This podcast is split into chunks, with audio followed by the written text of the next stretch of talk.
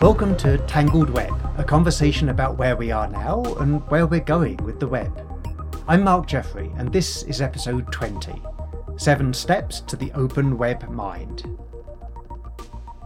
How to get started on a project as enormous as the Open Web Mind?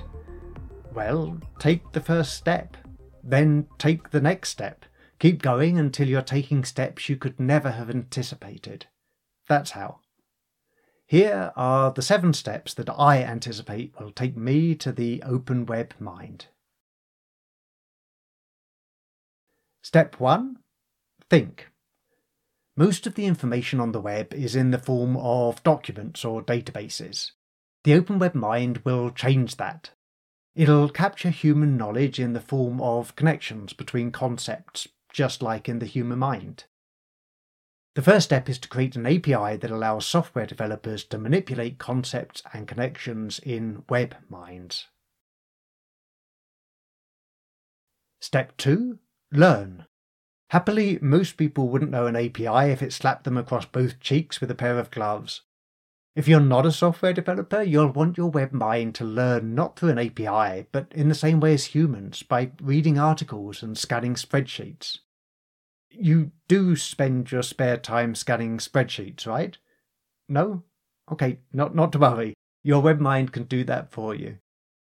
The second step is to hook up the Open Web Mind to Wikipedia or any other website and the Bureau of Labor Statistics, Occupational Employment and Wages bulletins, or any other source of data, so that it can learn everything that we humans know. Step 3. Visualize.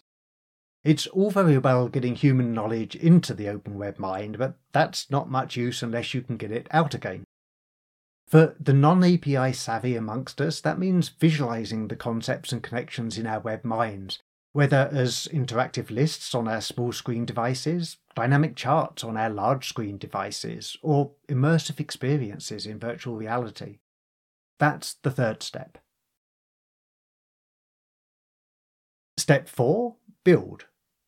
If the Open Web Mind is to reinvent the web, it's essential that people are able to build on it. Anyone who publishes anything on the web, tweeters, bloggers, journalists, academics, businesses, will be able to embed insights from their web minds into their websites and their social media feeds. Software developers will be able to make money from products built on the Open Web Mind. Supporting this ecosystem is the fourth step. Step 5. Meld. Every web mind will be distinct in the same way that every human mind is distinct. You can't tell what I'm thinking any more than I can tell what you're thinking. But web minds will be able to share intelligence in the same way that human minds are able to share intelligence. If I choose to tell you what I'm thinking and you choose to tell me what you're thinking, we'll learn from each other. The fifth step is to allow individual web minds to join forces into a shared web mind that's more than the sum of their intelligences. Step 6. Flow. You'll be able to choose who can flow through your mind. Everyone, if you're an influencer. Only your closest friends, if you're a private person. No one, if you're a secret agent. Are you a secret agent? I guess you wouldn't tell me if you were. Or you'd tell me and then shoot me. Actually, on second thoughts, don't tell me if you're a secret agent. And you'll be able to choose whose web minds you flow through. Imagine combining the minds of The Economist for reliable global reporting, The Acquired Podcast for tech industry analysis, Joe Rogan for entertainment, and your friends because, well, they're your friends. It's a bit like following all those people on social media, except you're not getting mindless tweets or self-glorifying selfies interspersed with endless ads. Instead, you're getting intelligence. This is the sixth step, where the Open Web Mind kills Facebook. Step 7. Explore. The tech giants who currently control our access to information have their own agendas. They don't tell us what we want to know. They tell us what their advertisers want us to know. Once you can discover everything you ever wanted from the web, facts, ideas, products, news, directly from the minds of people you trust, you'll never use a search engine again. This is the seventh step, where the open web mind kills Google. That's it, 7 steps to the open web mind.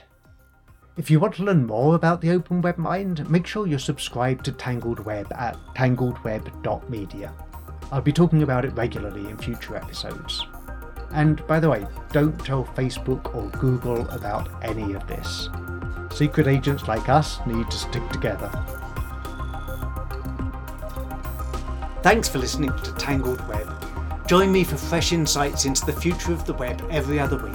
Subscribe to the free newsletter, podcast, or YouTube channel at tangledweb.media. Remember, the web has only just begun.